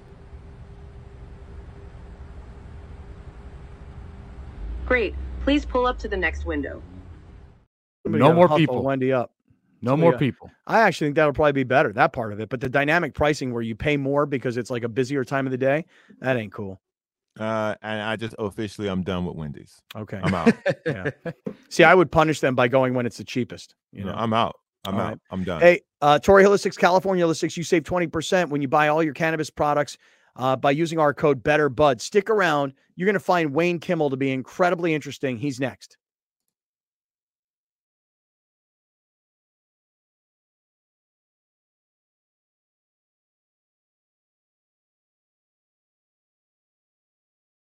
All right, great friends. What's going on? It is Tuesday afternoon. This is Kaplan and crew with Grande and the Brown Man. Yes, the entire Mishbucha is back together again after a couple of different vacations after the Super Bowl.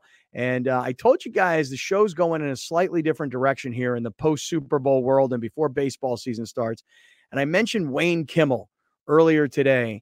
Um, Wayne owns a company called 76 Capital in Philadelphia. Browner, he's a 76ers fan. You can kind of put two and two together there, right? Mhm. Oh boy. Oh boy. Oh yeah. and um and I was saying that what Wayne does is super interesting to me and I think that you guys are all going to find Wayne really interesting too. So, here is Wayne Kimmel for the first time, I'm sure of many times on Kaplan and Crew. Wayne, good afternoon. How are you, sir? Doing great. Thanks, Scott. It's great to meet you and or on, on on your show and Alex and Browner. It's great to to be here, guys. Yeah, dude, it's great to have you. Know, and I was telling Browner that um, you and I were connected. I followed Wayne on LinkedIn for years, and I was always like, God, this guy Wayne Kimmel, man, this guy crushes it. I want to know this guy. And then, totally by chance, Browner, you're going to love this. Our man Howard Wright. Yeah, my dog. Yeah, Howard Wright says to me, Scott, I got to introduce you to a guy named Wayne Kimmel. And I'm like, Wayne Kimmel? I've been wanting to meet Wayne Kimmel for years. And then Howard put me and Wayne together. And then Wayne said, Yo, after the Super Bowl, you got to come on my podcast. And I said, No, no, you got to come on my podcast. And so here mm-hmm. we are. Wayne, that's how we got together. Big shout out to my boy Howard Wright, who me and Browner and Grande, we we love Howard Wright around here. Well, I, I love him as well. And I'll tell you, you know what Howard loves? French onion soup. That's his oh. thing. Oh. Didn't know what you were gonna say. I mean, honestly, I would have. It would have been lit, like nowhere near my list of what you were about to say. So cool. French onion That's soup. That's I where like we Fren- have our meals. We get together. We go to this place called Park in Philly, and we sit on Rittenhouse Square. And he eats his. You know, we both sit, get our bowls of French onion soup, and we do a lot of thinking and talking. I love French onion soup too. I get a little bit of like food guilt that I've just had so much cheese. You know what I mean? Because I do love the way it kind of drapes over the bowl and then it kind of gets a little crusty on the outside. And then I sit there and I pick it and I, ugh. Oh man. I know. But he's really such a good. big man, you know, like his, he, he- Right. he could eat it, no problem. Yeah. Um, Wayne, you look like you're in your offices, I suspect, in Philadelphia. Is that right? Yeah, these are our offices and our studios where we do our 76 Capital Sports Leadership shows, and uh, it's it's it's awesome, you know, to to be on your show. You know, it's it's it's actually one of the things where I'm typically not here because you know, being in the the sports venture capital business, we're constantly on the road. You know, just came off of a lot of really big events where there's a Super Bowl in Las Vegas and the All Star Game in Indianapolis. I mean, there's this is this is a really you know exciting time. Spring training, you know, about to go hit that, you know, and a lot lot happening in the Final Four. So uh, being in the office is is like uh, it's nice to be home once in a while. Yeah. And Wayne, I um I read this article on your website, and this is something you had said to me weeks ago when we had first gotten together that after the Super Bowl, this is kind of like the deal making season. And I like I said, I read a really great article that was um I suppose it was published by the Philadelphia Business Journal. When you say that now, like post Super Bowl, post NBA All Star game, spring training is happening, like why is this the deal making season in sports venture? Yeah, it really starts to pick up, you know, especially right after the final four. So we have a little bit more time of this quote unquote fiscal year, I'll call it, right? Because right after the final four, um, the sports betting world and the overall sports industry today, because now with sports betting, along with just the the overall sports industry and the sports tech world have all kind of come together into this one it's been an unbelievable convergence over the last several years.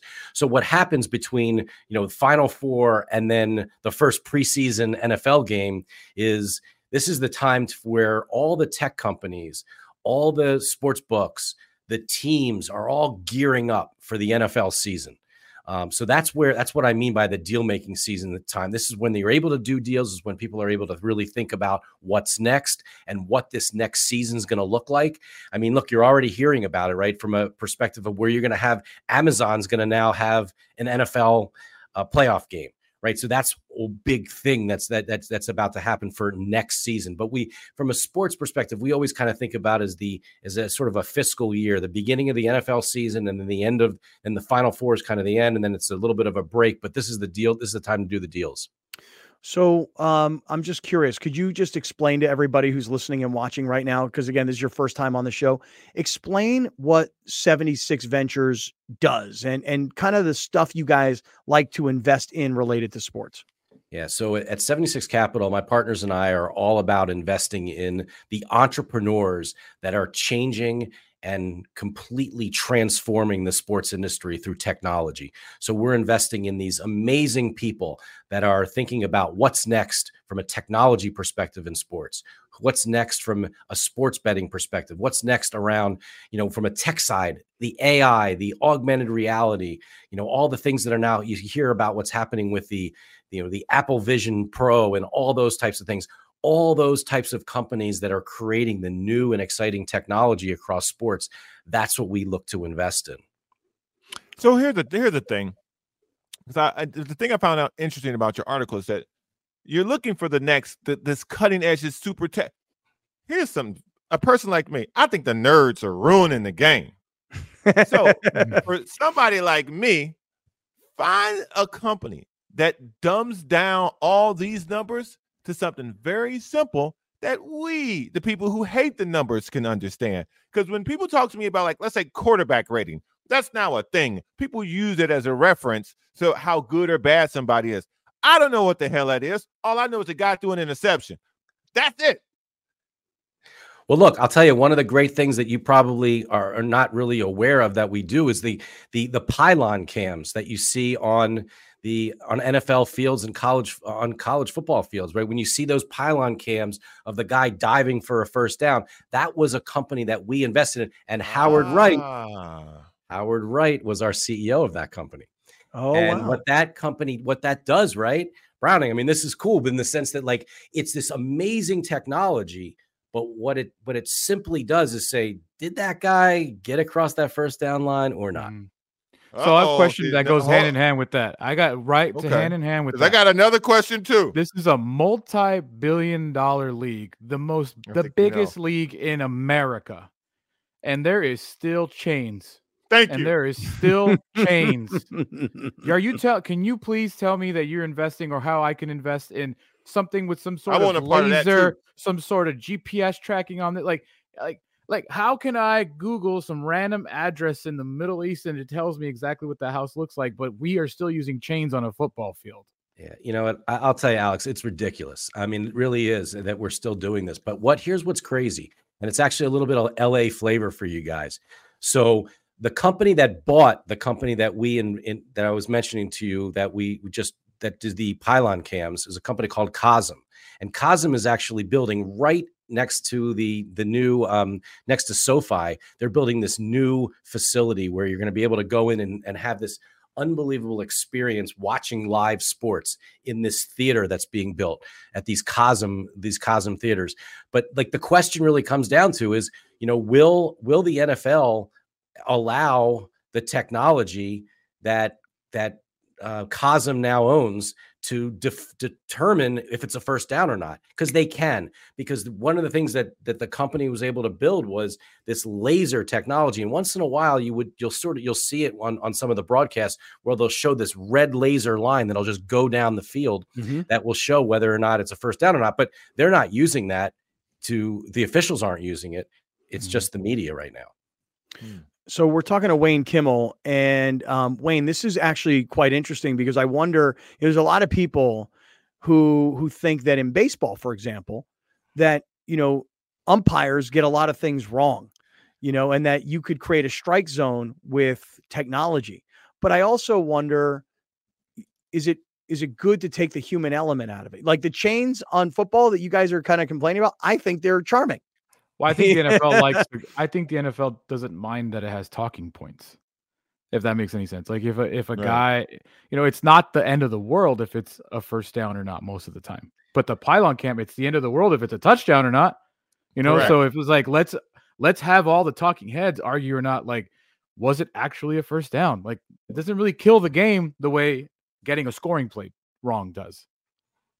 So I kind and of agree think with like one of, one of the big that. things around all this, right? Also, is is the importance of behind all this from a betting perspective as well. So that is these are some really important things because in many cases these are the first down might not matter that much, but it may matter to someone who bet on that or bet on the fact Mhm. that they, you know, someone had a certain number amount of you know yards versus you know, and all of a sudden they go on the they're the under instead of the over because Mhm. they're not really calculating that. So this is stuff is going to start to matter much much more, especially now that over a hundred billion dollars has been bet legally across sports. Now you guys are in California where it's not legal yet, but in the 38 other states where it's legal, a hundred billion dollars for two years in a row have been has been bet on sports, and a big Yeah. portion of that is the NFL. Wayne, Yeah. Wayne, I finally found the guy who can answer this question. I'm so glad you on today. They have the technology. I see it every game in baseball. What's taking them so long? Because you're the guy. I'm talking to him now. You the mm. tech guy. you the guy who knows who has the technology that MLB will accept to get rid of the umpires. What's taking so long? Well, what's taking so long is they're testing it, and I think what's happening is is it's going to happen. It's going to happen sooner than you can ever imagine.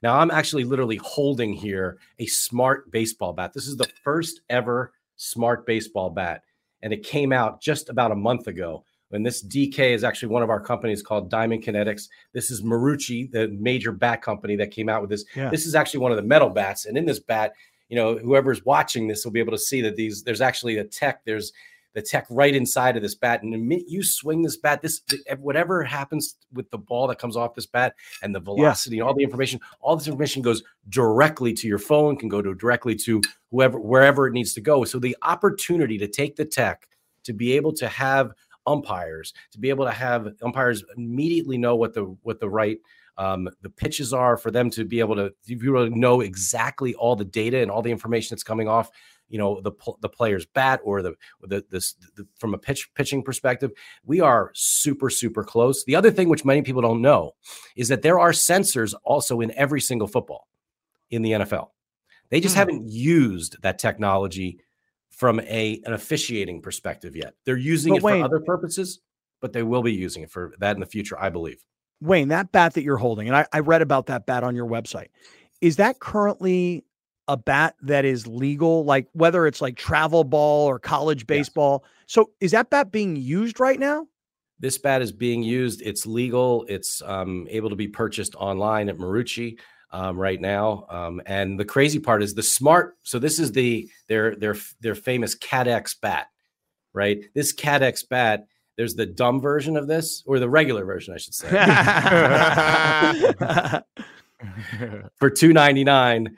And there's also the smart version for two ninety nine as well. oh, So really? This is this is amazing. It's amazing new thing. Marucci is an amazing company. The, the our, um, you know the company that we are investors in called Diamond Kinetics on the baseball side. These guys are amazing and are really the leading baseball technology company and softball technology company in the world. When when Wow. it comes to putting this technology, they say it's not being used for officiating yet. It is being used for broadcasting yet.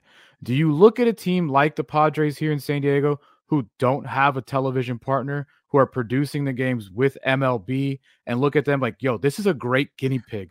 This is a team that right here we can start implementing things because they'll they don't have someone telling them Diamond Sports Group's got to do this, Amazon's got to do this. This is like they're kind of open.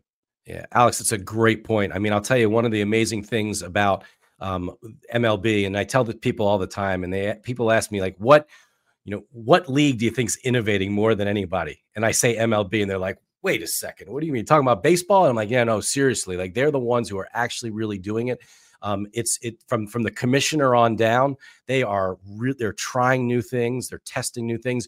We've all we've all saw that last season as the the pace of play um, has it really picked up. All of a sudden, the bases are now bigger. People are stealing. People are bunting. I mean, like game is just different. All and and, and it's it's gotten really much more exciting. So I do believe that places like you know like San Diego are are great places to test this stuff out. But at the same time, the what MLB also has done, and, and it's it happened kind of in the, in, you know, I sort of say like in the middle of COVID when people didn't really know what was going on, they changed the whole minor league system right? There used to be 180 mm-hmm. teams in the minor leagues. Now there's 120. And what they did by doing that is they actually took control of the minor leagues. So now that's a it's a, also a very very important testing ground where mm-hmm. a lot of these things are being tested. It's where you're seeing the robo ump right now. That's there. They're already mm-hmm. doing that. You're using that. Interesting. So there's some really really cool things. And Alex, you hit you hit the head on the nail. I mean, it's like boom. That's like that's that's what that's what's that's those those are the types of things. And by the way, MLB is all about trying this stuff. Interesting. We're talking to Wayne Kimmel from 76 Capital. He's in Philadelphia. First time on Kaplan and Crew, first of many, I'm sure. So, Wayne, I want to ask you about gambling because you've mentioned it a few times.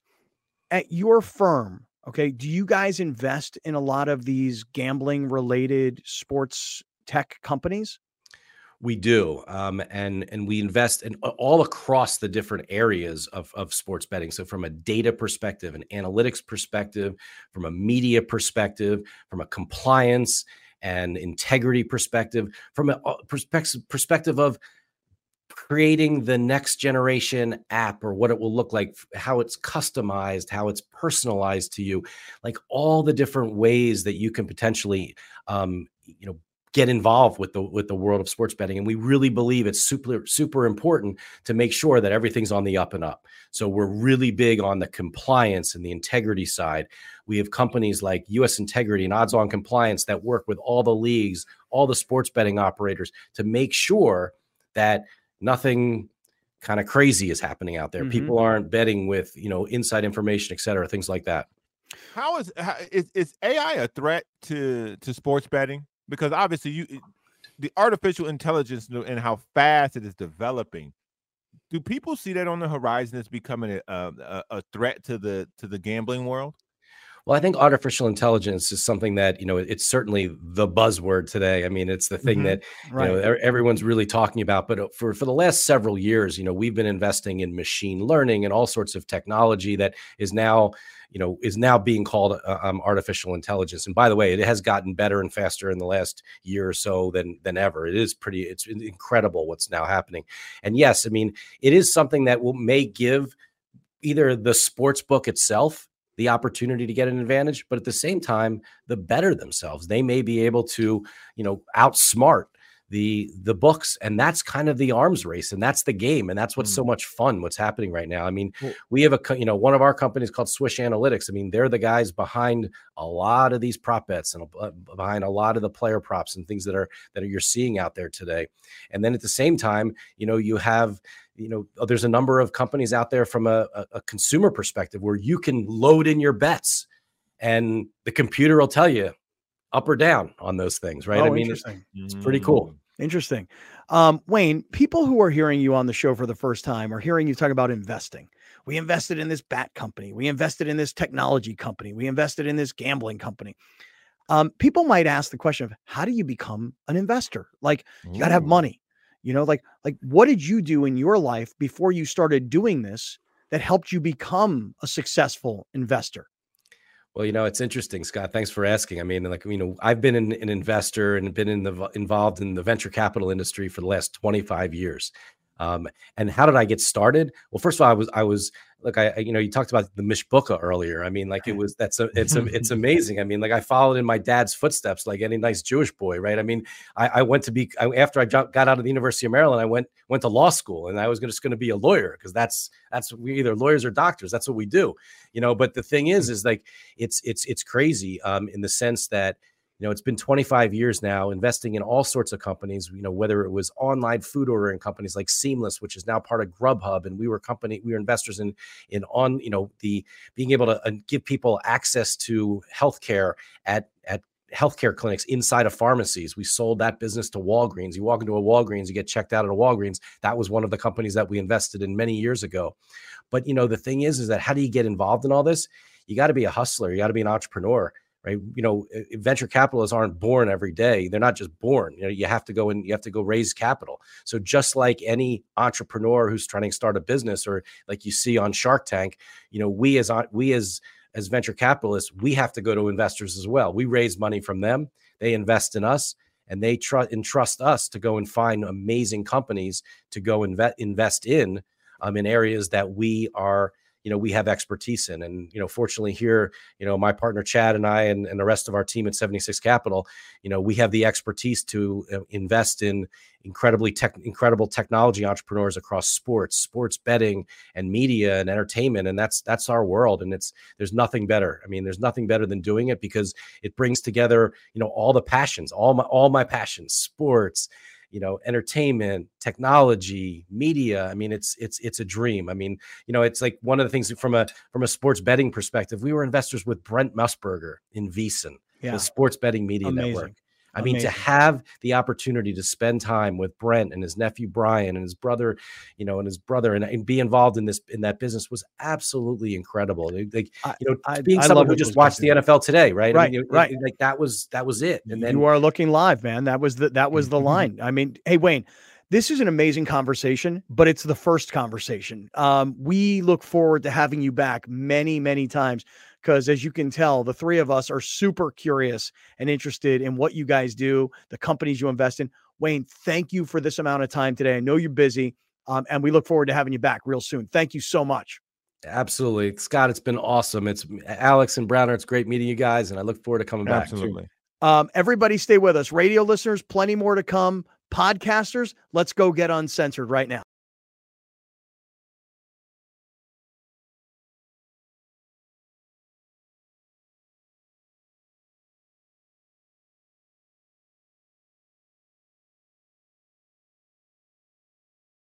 All right, time to get uncensored, all up in this biatch. Hmm. So tell me what you guys think. I mean, today's show, I mean, obviously the blender story, there's it's a great local story, and Chase is a super interesting guy and went to San Diego State and is doing something for San Diego State basketball. I mean, that that's a home run. That's a no-brainer.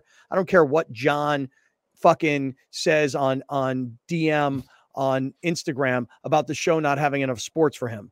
You know, that's a home run. But what do you guys think about like I, like I said, I want to try and incorporate new, different stuff, the kind of stuff that no one else on radio in particular, and we're not necessarily battling in the same you know playground, but no one in radio, especially locally, is going to put guys on like Wayne Kimmel, for example. No one's going to put on guys who are executives at Qualcomm who now have the hmm. Snapdragon logo on the Manchester United jersey. We're going to do that shit do you guys like it? Do you not like it? Or do you guys think we need to hurry up and get back to fucking talking about whether, whether or not the Padres wasted money on Xander Bogaerts, the $25 million second baseman? What do you guys think? Or can we incorporate both? You can now's, do both. Now's the time, bro. Now's you can time. always do you can always do both. We've got what however long spring training is, this is the run for us to do this. But even if it's the race the regular season of baseball, I mean, you you cannot be a radio show True. and a podcast and a TV show and a you You cannot be about one team.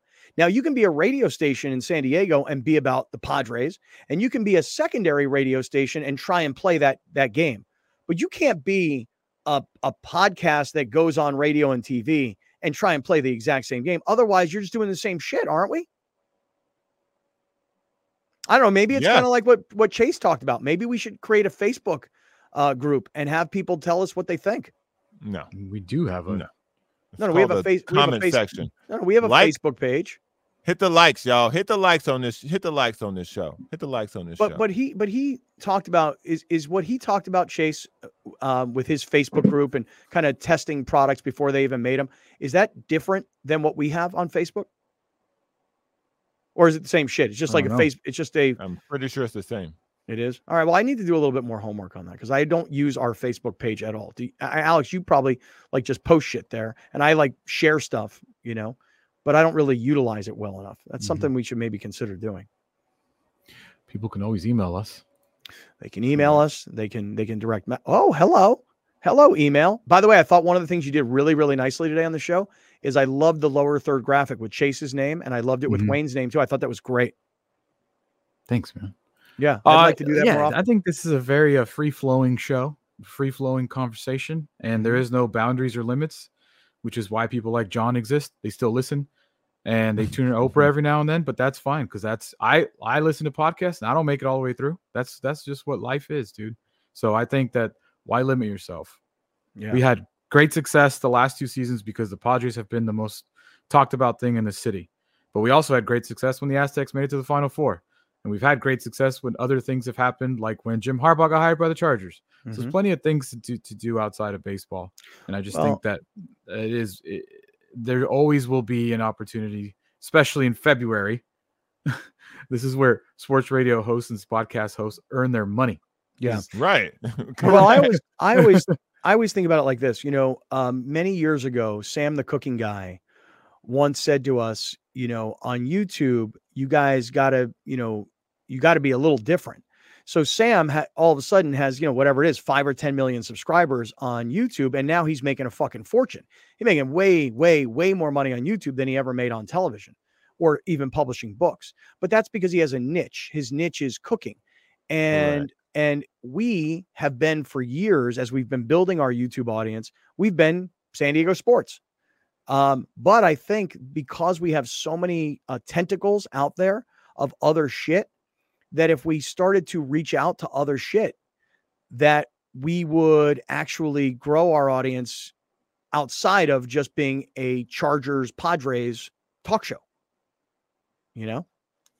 I think you can't.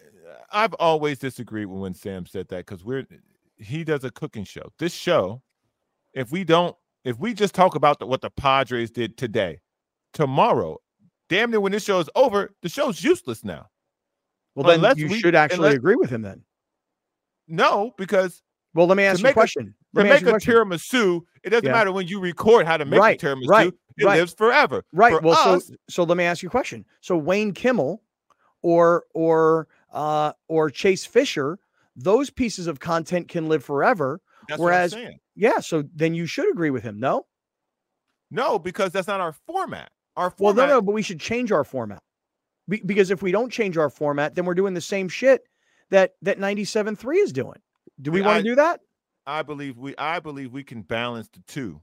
I don't think we need to be one or the other. I think a, a healthy balance of the two Well, that's what I'm saying. best of We- both worlds. Well, that's what I'm, saying not- is that, is that so so a guy like Wayne Kimmel, that interview, okay, should stand alone on our on our YouTube page.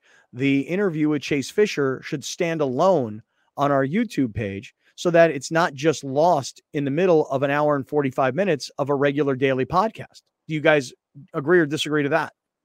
I mean, I think all our inter, our, our all our interviews should be standouts.